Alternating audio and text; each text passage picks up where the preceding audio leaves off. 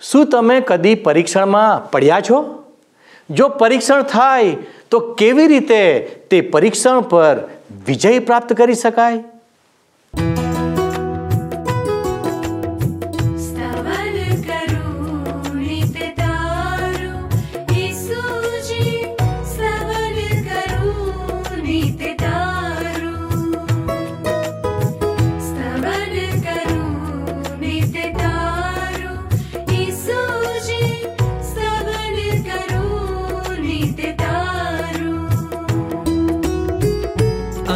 सवारे साध सुनीतौ महिमा करु प्रभु तारो। महिमा करु प्रभु तारो।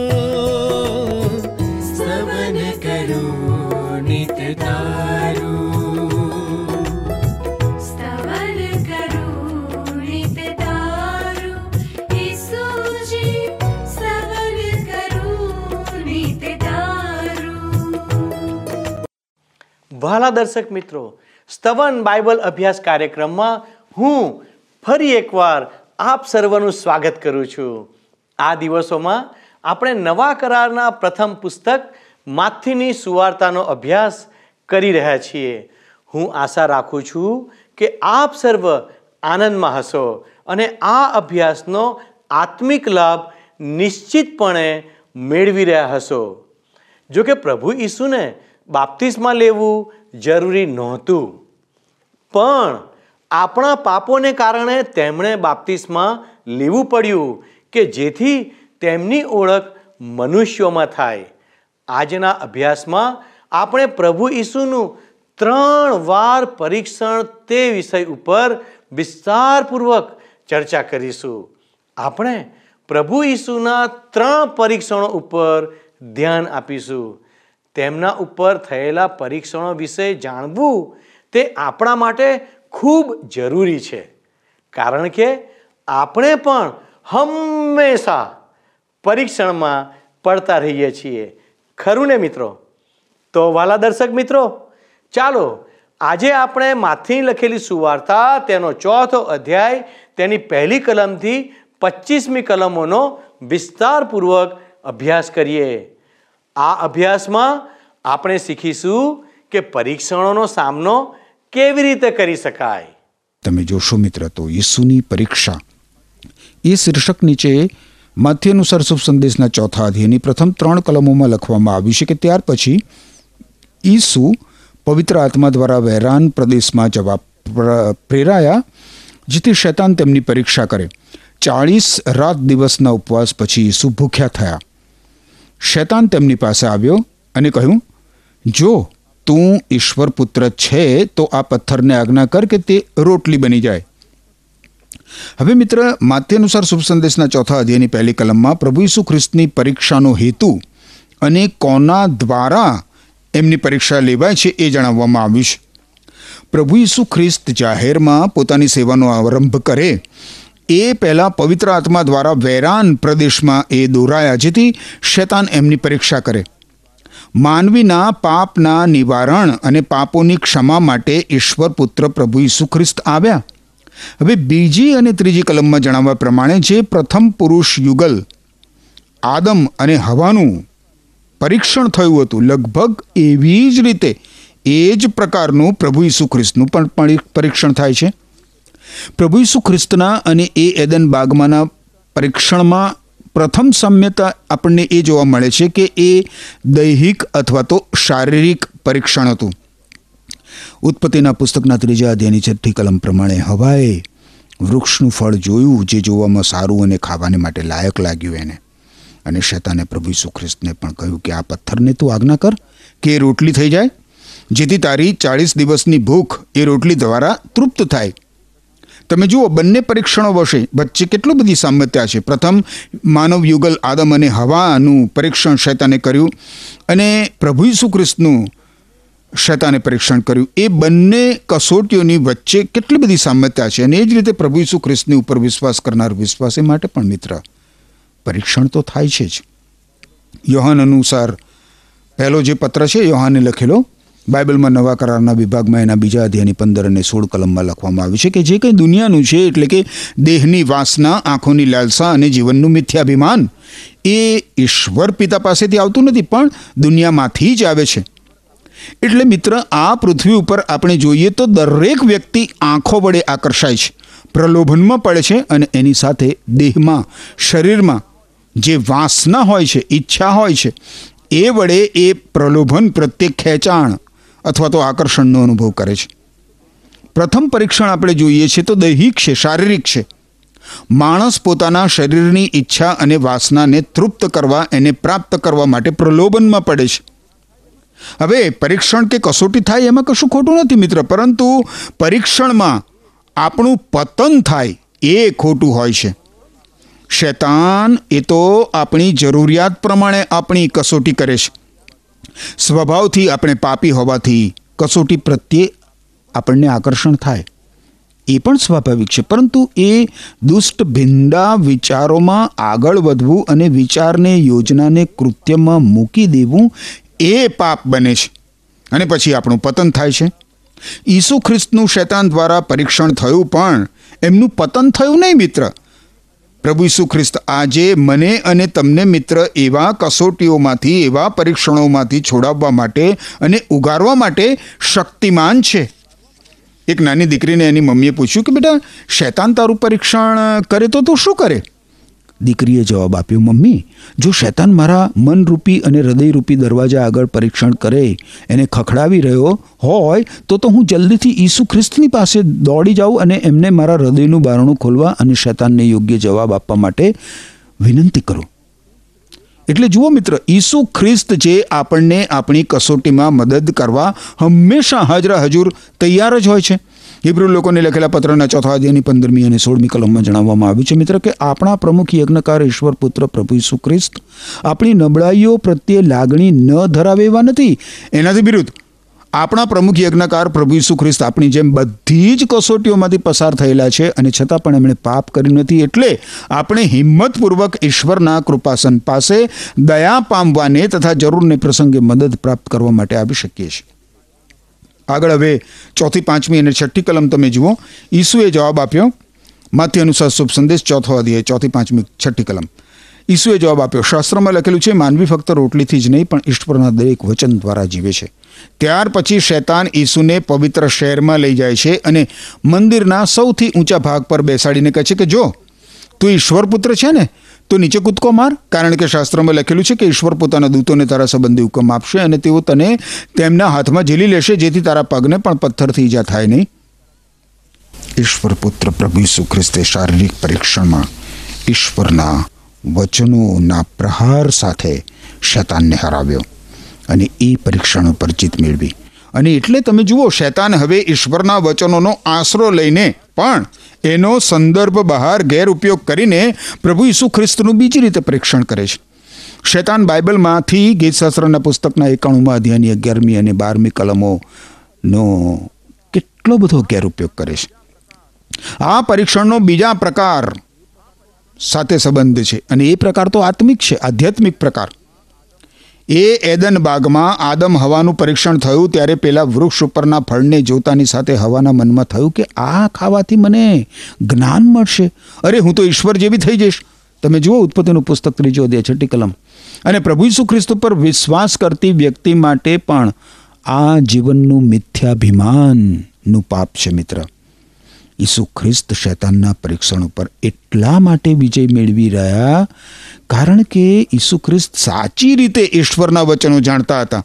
એટલા માટે એમને શૈતાનની કસોટી ઉપર વિજય મળી શક્યો.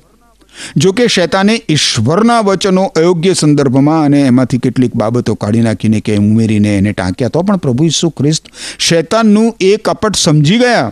એટલે મિત્ર બાઇબલમાંના ઈશ્વરના પવિત્ર વચનો પૂરેપૂરી રીતે જાણવા બહુ જરૂરી હોય છે. પ્રભુ ઈસુ ખ્રિસ્ત ઈશ્વરના વચનને માત્ર જાણનાર જ નહીં, પણ એને પાળનાર પણ હતા.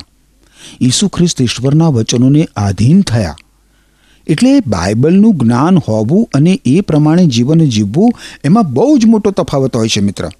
જો કે આપણને બાઇબલમાંના ઈશ્વરના પવિત્ર વચનોનું દેવદૂત જેટલું જ્ઞાન હોય, પણ જીવનમાં એનો આપણે અમલ ના કરતા હોઈએ તો આપણે શૈતાનની જાળમાં બહુ જ આરામથી સપડાઈ જવામાં. બહુ જ આરામથી સપડાઈ જવાના. પાપમાં આપણે જકડાઈ જવાના. એ બહુ જ સહેલી બાબત છે મિત્ર. આપણે જોઈએ છીએ તો શૈતાને પ્રભુ ઈસુ ખ્રિસ્તનું પ્રથમ શારીરિક રીતે પરીક્ષણ કર્યું અને એ પછી એણે પ્રભુ ઈસુ ખ્રિસ્તની આત્મિક રીતે કસોટી કરી. હવે જુઓ એક ત્રીજા પ્રકારના પરીક્ષણમાં શૈતાન પ્રભુ ઈસુ ખ્રિસ્તને દોરી જાય છે સાતમી કલમ. પણ પ્રભુ ઈસુ ખ્રિસ્ત સાતમી કલમમાં જવાબ આપે છે. ઈસુએ જવાબ આપ્યો, શાસ્ત્રમાં એમ પણ લખેલું છે કે તારે તારા પ્રભુ, તારા ઈશ્વરની પરીક્ષા કરવી ન જોઈએ. ઈસુ ખ્રિસ્ત શૈતાનને ફરીથી બાઇબલમાંના ઈશ્વરના પવિત્ર વચનો દ્વારા જવાબ આપે છે. પુનર્નિયમના પુસ્તકના છઠ્ઠા અધ્યાયની સોળમી કલમ પ્રમાણે. ઈસુ ખ્રિસ્ત ઈશ્વરના વચનને કેટલા બધા આધીન થાય છે. ઈશ્વરના વચનો એમનો આત્મિક ખોરાક હતો મિત્ર. ઈશ્વરના પવિત્ર વચનોના આધાર સાથે પ્રભુ ઈસુ ખ્રિસ્ત શૈતાન ઉપર વળતો પ્રહાર કરે છે કે પ્રભુ તારા ઈશ્વરની પરીક્ષા કરવી ના જોઈએ. આ બીજા પરીક્ષણમાં પણ તમે જુઓ, શૈતાન નિષ્ફળ જાય છે નાકામયાબ નીવડે છે. હવે ત્રીજી રીતે એ પ્રભુ ઈસુ ખ્રિસ્તનું પરીક્ષણ કરે છે, આઠમી અને નવમી કલમ. ત્યાર પછી શૈતાન ઈસુ ખ્રિસ્તને એક ઊંચા પર્વત ઉપર લઈ ગયો અને દુનિયાના બધા રાજ્યો અને તેનો વૈભવ બતાવ્યા. પછી શૈતાને કહ્યું, જો તું પગે પડીને મારું ભજન કરે, તો આ બધું હું તને આપીશ. શૈતાન પ્રભુ ઈસુ ખ્રિસ્ત આકાશી રાજ્યના રાજાને, પૃથ્વી ઉપરના રાજ્યો અને એનો વૈભવ બતાવે છે. આ તો મનોવૈજ્ઞાનિક પ્રકારનું પરીક્ષણ છે, મિત્ર. સત્તા માટેની માનવીની વાસના. આદમ અને હવા આ પ્રકારના પરીક્ષણને આધીન થઈ ગયા. ઉત્પત્તિનું પુસ્તક ત્રીજો અધ્યાય પાંચમી કલમ જોજો. અને આપણે પણ, મિત્ર, એવા પરીક્ષણોમાં બહુ જ સહજ રીતે પડી જઈ શકીએ એમ છે. ઈશ્વર આપણા આકાશમાંના જાદુગર નથી, મિત્ર. કે આપણા કયા પ્રમાણે વર્ત્યા કરે? બીજી બાજુ જોઈએ તો શેતાન આપણા આત્માના, આપણા જીવન અને આપણા વ્યક્તિત્વના ભોગે આ દુનિયાનું ગમે તે અને ગમે તેવી રીતે આપી દેવા આપણને તૈયાર છે. આપણે જ્યારે જીવંત, સત્ય, પ્રેમાળ, કૃપાળુ ઈશ્વરનું અવમૂલ્યાંકન કરીએ, ઈશ્વરને ચીજ વસ્તુઓ કરતા, દુનિયાની નાચીજ નકામી વસ્તુઓ કરતા હલકા ગણીએ ત્યારે શૈતાનનું ભજન કરતા થઈ જઈએ મિત્ર. શૈતાન આપણને નાશમાં લઈ જવા માટે ભૌતિક સુખાકારી પણ આપી શકે છે. આજે પણ શૈતાન આપણને ભૌતિક, શારીરિક, દુન્યવી સુખ, સગવડો આપીને ખરીદી લેવા માગે છે મિત્ર. જેથી આપણે સર્જનહાર, ન્યાયી, પ્રેમાળુ અને પવિત્ર ઈશ્વરને સ્થાને એ શૈતાનને અને તેણે આપેલી ચીજ વસ્તુઓની પૂજા ભક્તિ કરવા લાગી જઈએ. આપણે આ સુખ સાધનોમાં એટલા બધા ગળા ડૂબ બની જઈએ કે આપણે પછી તો શૈતાનની જ જાણે કે ભક્તિ કરીએ છીએ એવું કહેવાય. આપણી શક્તિ, આપણું ધન, આપણું જ્ઞાન કે પછી ભૌતિક સુખ સાધનો જો ઈશ્વરને સ્થાને છે, તો આપણે ઈશ્વરની નહીં, પણ શૈતાનની પૂજા કરી રહ્યા છીએ મિત્ર. ચેતતા રહેજો.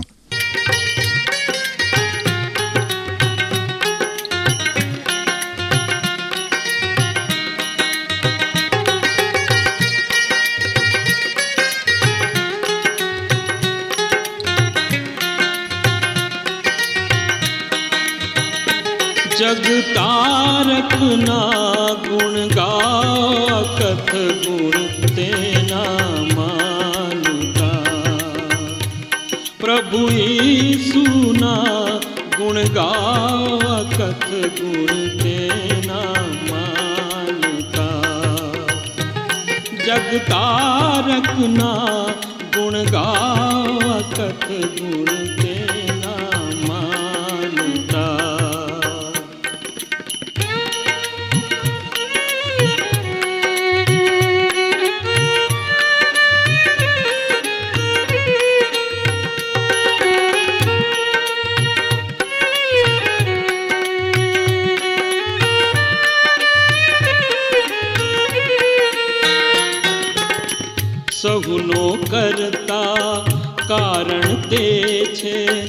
સર્વ પરાક્રમ પૂરો સૌનો કરતા કારણ તે છે સર્વ પરાક્રમ પૂરો શોધક બોધક જે જગમાં છે શોધક બોધક જે જગમાં છે સહુનો યત્ન અધૂરો અકત ગુણ તેના માનતા જગતારકના ગુણ ગાવ અકથ ગુણ તેના માનતા પ્રભુ ઈસુના ગુણ ગાવ અકથ ગુણ તેના માનતા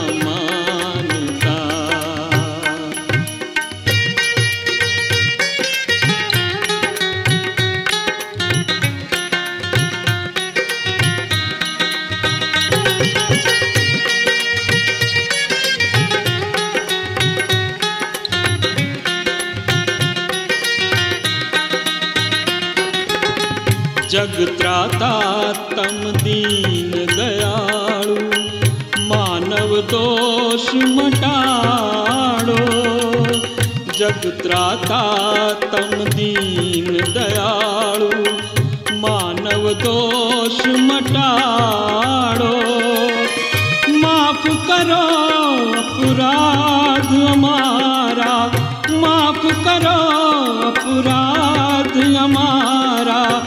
સતનું જ્ઞાન પમાડો અકત ગુણ તેના માનતા. જગતારકના ગુણ ગાવ અકત ગુણ તેના માનતા. પ્રભુ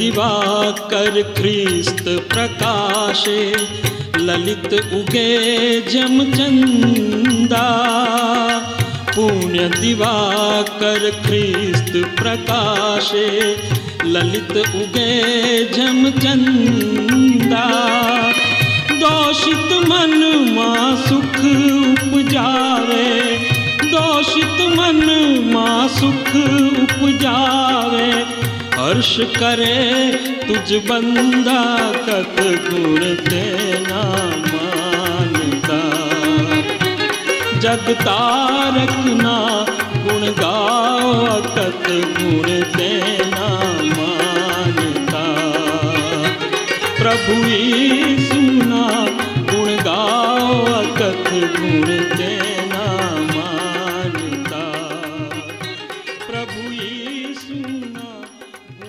દસમી કલમમાં લખ્યું છે. પણ ઈસુએ જવાબ આપ્યો, શૈતાન દૂર હટ. શાસ્ત્રમાં લખેલું છે, પ્રભુ તારા ઈશ્વરનું ભજન કર અને માત્ર તેમની જ સેવા કર. શું કહે છે ઈસુ ખ્રિસ્ત? શૈતાન દૂર હટ. પ્રભુ તારા ઈશ્વરનું ભજન કર અને માત્ર તેમની જ સેવા કર. ઈશ્વર પુત્ર પ્રભુ ઈસુ ખ્રિસ્ત ફરીથી બાઇબલમાંથી પુનર્નિયમના પુસ્તકના છઠ્ઠા અધ્યાયની તેરમી કલમ અને દસમા અધ્યાયની વીસમી કલમ ટાંકે છે.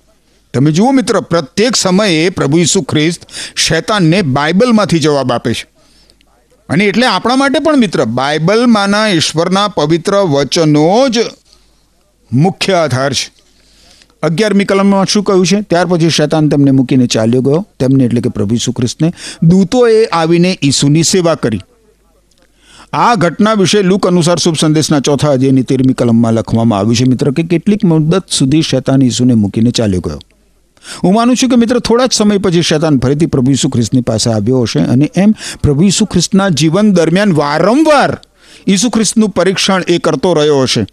ખાસ કરીને જ્યારે પ્રભુ ઈસુ ખ્રિસ્ત ગેસેમાને નામની વાડીમાં પારાવાર યાતના અને માનસિક ત્રાસ વેઠી રહ્યા હતા, ત્યારે શૈતાને તેમની કપરી કસોટી કરી હતી.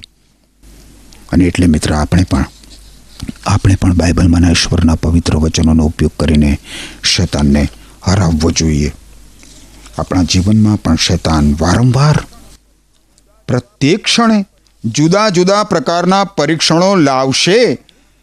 પણ ત્યારે તમે શું કરશો મિત્ર? પ્રભુ ઈસુ ખ્રિસ્તને આધીન થઈને સોંપાઈ જશો? તો તો પ્રભુ ઈસુ ખ્રિસ્ત તમને જીત આપશે. હવે મિત્ર, આપણે આગળ જોઈએ તો માથી અનુસાર શુભ સંદેશના ચોથા અધ્યયની બારથી સત્તર કલમોમાં પ્રભુ ઈસુ ખ્રિસ્તની લોકો મધ્યની જાહેર સેવાની શરૂઆત વિશે જણાવવામાં આવ્યું છે. બારમી અને તેરમી કલમમાં લખ્યું છે, ગાલિલમાં સેવા કાર્યની શરૂઆત એ શીર્ષકની છે. યોહાનને કેદમાં નાખવામાં આવ્યું છે તેવું ઈસુએ સાંભળ્યું ત્યારે તેઓ ગાલિલ પ્રદેશમાં ગયા. તે નઝરેતમાં ઠરીઠામ થયા નહીં, પણ ઝબુલુન તથા નાફતાલીના પ્રદેશમાં ગાલિલ સરોવરને કિનારે આવેલા કાપરના હુમ શહેરમાં વસ્યા. હવે ઈશ્વરપુત્ર પ્રભુ સુખ્રિસ્ત પોતાની સેવા માટેના મુખ્ય મથક તરીકે દક્ષિણમાંથી ઉત્તરમાં જાય છે અને નાઝરીથ, કે જે એમનું જન્મસ્થળ હતું ત્યાંથી કાપરના હુમ નામના નગરમાં જાય છે. પ્રભુ ઈસુ ખ્રિસ્તનો જ્યાં જન્મ થયો હતો, એ એમના વતનમાંથી એમને જાકારો આપવામાં આવ્યો. લોકોએ ઈશ્વરપુત્ર તરીકે ઈશ્વર તરફથી મોકલવામાં આવેલા મસીહા તરીકે પ્રભુ ઈસુ ખ્રિસ્ત ઉપર વિશ્વાસ મૂક્યો નહીં એટલે પ્રભુ ઈસુ ખ્રિસ્ત બીજા પ્રાંતમાં જઈને પોતાની સેવાનો આરંભ કરે છે. એ તો ઈશ્વરની યોજના અને વ્યવસ્થા પ્રમાણે હતું, મિત્ર. તમે જુઓ તો પ્રભુ ઈસુ ખ્રિસ્ત પોતાના જીવનમાં અંતિમ ભાગમાં જ ક્રુસ ઉપર જડાવવા માટે યરુશાલેમ જાય છે. એ પહેલાં નથી જતા.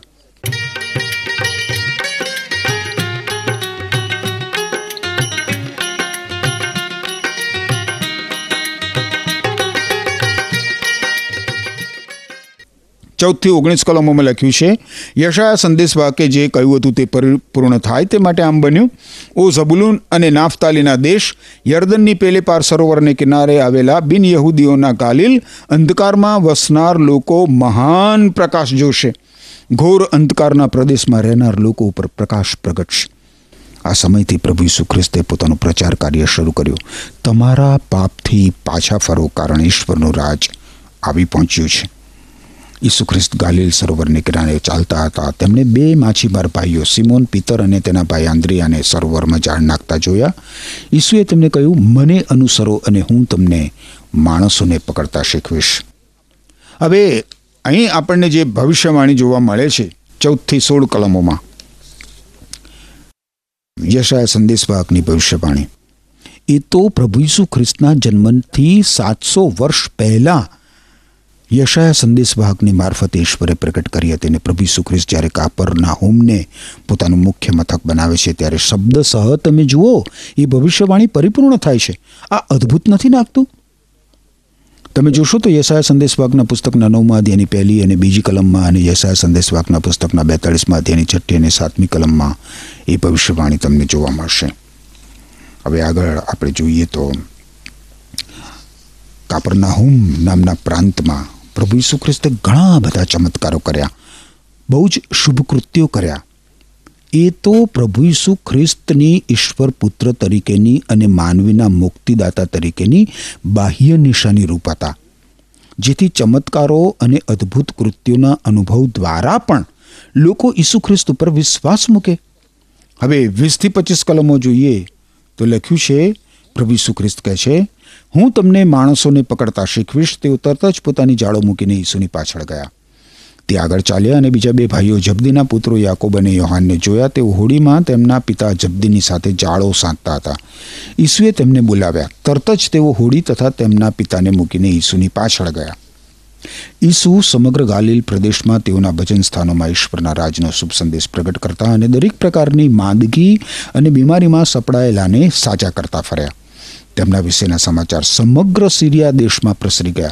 તેથી લોકો તેમની પાસે જાત જાતના રોગથી પીડાતા અને બધા જ પ્રકારના દુઃખમાં આવી પડેલા લોકોને એટલે દુષ્ટાત્મા વળગેલાઓ, વાયના દર્દીઓ અને લકવાવાળાઓને ઈસુની પાસે લાવ્યા. ઈસુએ બધાને સાજા કર્યા. ગાલિલ પ્રદેશમાંથી દસ, નગરના પ્રદેશમાંથી તથા યરુશાલેમ, યહુદિયા અને યર્દન નદીની સામે કિનારે આવેલા પ્રદેશમાંથી ઘણા લોકો ઈસુની પાછળ જવા લાગ્યા. હવે આ પ્રાંતના શહેરો અને નગરોને માટે ન્યાય ચુકાદો જાહેર કરવામાં આવ્યો છે, મિત્ર. ઈશ્વર પુત્ર ઈસુ ખ્રિસ્ત જગ પ્રકાશ છે, મિત્ર. ઈસુ ખ્રિસ્ત આપણા જીવનના પાપરૂપી અંધકાર ઉપર પ્રકાશે છે અને તે આપણામાંથી પાપરૂપી અંધકાર દૂર કરવા માંગે છે. અંધકારમાં વસનાર લોકો મહાન પ્રકાશ જોશે એવું સોળમી કલમમાં લખવામાં આવ્યું છે. ઘોર અંધકારના પ્રદેશમાં રહેનાર લોકો ઉપર પ્રકાશ પ્રગટશે આ પ્રભુ ઈસુ ખ્રિસ્ત જગ પ્રકાશ છે. આપણા જીવનના પાપરૂપી અંધકાર ઉપર પ્રભુ ઈસુ ખ્રિસ્ત પ્રકાશે છે અને આપણામાંથી પાપરૂપી અંધકાર દૂર કરવા માંગે છે મિત્ર. શક્ય છે મિત્ર કે તમે પ્રભુ ઈસુ ખ્રિસ્ત વિશે ઘણું બધું સાંભળ્યું છે, જોયું છે. પણ હજી તમે ઈસુ ખ્રિસ્ત ઉપર વિશ્વાસ કર્યો નથી. આજે પ્રભુ ઈસુ ખ્રિસ્તને તમે કેવો પ્રતિભાવ આપવા માંગો છો મિત્ર? સત્ય જીવંત એકમાત્ર ઈશ્વર વગર આપણું જીવન તદ્દન નકામું છે મિત્ર. બધું જ આપણી પાસે હોય. એમ છતાં ખૂબ જ મોટી બાબત આપણા અંતરમાં ખૂટતી હોય ને એવો આપણને અનુભવ થાય છે. આપણા હૃદયોમાં શાંતિ નથી. મનની શાંતિ નથી, ચેન નથી, આરામ નથી. સંતોષ અને સુખ માટે આપણે અનેક પ્રયત્નો કર્યા કરીએ છીએ. સવારથી રાત સુધી દોડ્યા જ કરીએ છીએ, દોડ્યા જ કરીએ છીએ. અને એમ છતાં, સત્ય ઈશ્વર વગર આપણે અશાંત છીએ, બેચેન છીએ. શું આજે મિત્ર, તમે ઈશ્વર પુત્ર પ્રભુ ઈસુ સમક્ષ તમારા જીવનના પ્રશ્નો, તમારા જીવનની મૂંઝવણો, તમારા જીવનની સમસ્યાઓ ઘોષિત કરવા માગો છો? ઈશ્વર તમને, પ્રભુ ઈસુ ખ્રિસ્ત તમને પ્રકાશમાં રહેવા, શાંતિ, સાચી શાંતિ અને કાયમી આનંદમાં રહેવા આમંત્રણ આપે છે. વહાલા દર્શક મિત્રો, આપણે જોયું કે પ્રભુ ઈસુ બાપ્તિસ્મા પામવા દ્વારા મનુષ્યની હરોળમાં આવ્યા અને મનુષ્યની જેમ જ તેમનું પરીક્ષણ પણ થયું. બાપ્તિસ્મા મૃત્યુનું પ્રતીક છે. પાપનું પરિણામ મૃત્યુ છે. પ્રભુ ઈસુએ કદી પણ પાપ કર્યું નહોતું. પરંતુ તેમણે મૃત્યુનો સ્વીકાર કર્યો કે જેથી આપણને બધાને જીવન પ્રાપ્ત થાય. આપણા માટે મરણ પામવા તેમણે પૃથ્વી પર જન્મ લીધો. માટે જે કોઈ તેમના ઉપર વિશ્વાસ કરે તે અનંત જીવન પામે છે. જો હજી સુધી તમે વિશ્વાસ દ્વારા પ્રભુ ઈસુનો સ્વીકાર કર્યો નથી, તો હજુ પણ સમય છે કે તમે પ્રભુ ઈસુ ઉપર વિશ્વાસ કરો અને અનંત જીવનના ભાગીદાર બનો. પ્રભુ ઈસુ પોતાના શિષ્યોની પસંદગી કરે છે ને પિત્તર અને તેના ભાઈ ઈસુની પાછળ ચાલવા માંડે છે. શું તમે ઈસુની પાછળ ચાલવા માગો છો? ઈશ્વર તેમ કરવા તમારી સહાય કરો. આવો, આપણે પ્રાર્થના કરીએ. હે અમારા પ્રભુ ઈસુ ખ્રિસ્ત, અમે તમારો આભાર માનીએ છીએ. અમે તમારી સ્તુતિ કરીએ છીએ, કારણ કે તમે અમારા જીવનમાં તમારા આશીર્વાદોથી અમને ભરપૂર કરો છો. પ્રભુ, તમે અમારા માટે તમારું જીવન આ ધરતી ઉપર અર્પી દીધું. અને દેવ, અમે તમારો આભાર માનીએ છીએ, કારણ કે તમે અમારા જીવન દ્વારા તમારો મહિમા પ્રગટ કરો છો. પવિત્ર પ્રભુ, તમને વ્યક્તિગત રીતે, અંગત રીતે ઓળખવાને માટે અમને મદદ કરો અને તમારું વચન વાંચવાને માટે, તમારું વચન શીખવાને માટે અને તમારા વચનનું પાલન કરવાને માટે અમ સર્વને તમે મદદ કરો. પ્રભુ અમારામાંથી કોઈ બીમાર છે, તકલીફમાં છે, મુશ્કેલીમાં છે, તો દેવ તમે અમારી બીમારીમાંથી અમને ચંગાઈ પૂરી પાડો, સાજાપણું પૂરું પાડો. અમારી મુશ્કેલીમાંથી તમે અમને માર્ગ કાઢો, જેથી કરીને અમે મુશ્કેલીમાંથી બહાર આવી શકીએ. ઓ પવિત્ર પ્રભુ, અમે બધા તમારા હાથોમાં સોંપાઈએ છીએ અને અમે તમારી કૃપા માગીએ છીએ. અમારી આ વિનંતી ઈસુના નામમાં માગીએ છીએ. માટે સાંભળોને સ્વીકાર કરો. આમેન. ઈશ્વર આપને આશીષ આપો. આમેન. શું તમને આ કાર્યક્રમ ગમ્યો? અત્યારે જ અમને મિસ કોલ કરો.